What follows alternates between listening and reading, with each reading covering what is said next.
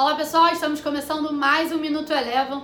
Hoje, 27 de abril de 2021, no dia de hoje as bolsas nos Estados Unidos encerraram a sessão sem viés único, aguardando a decisão de política monetária do FOMC, que acontece amanhã à tarde, e aguardando também a fala do presidente do FED, principalmente sobre a inflação. O S&P 500 encerrou o dia de hoje com uma leve queda de 0,02%. Em relação à temporada de divulgação de resultados nos Estados Unidos, que segue a todo vapor, agora após o fechamento do mercado a gente teve a Alphabet, que é a dona da Google, divulgando seus resultados e com isso a ação no aftermarket já subia aproximadamente 4%.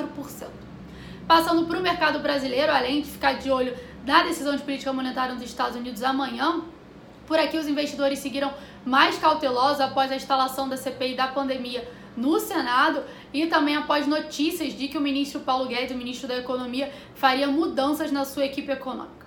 O Ibovespa encerrou a sessão de hoje com queda de 1%. Dentre as maiores altas do índice Ibovespa hoje, Vale foi um dos destaques de alta, subiu aproximadamente 1,4%, após a companhia na noite de ontem divulgar seus resultados do primeiro trimestre de 2021. Já na ponta contrária, um dos destaques de queda hoje ficou por conta da companhia Hering, que caiu aproximadamente 5%. Vale lembrar que a companhia já vinha aí de fortes movimentos de altas recentes. Ainda falando em relação à temporada de divulgação de resultados aqui no Brasil, vale lembrar hoje, agora, após o fechamento do mercado, a gente tem Cielo, Movida e Vamos divulgando seus resultados do primeiro trimestre de 2021. Por fim, passando para o dólar frente ao real acompanhou o desempenho do dólar index, teve um dia de valorização, subiu 0,2%, cotado a R$ 5,46.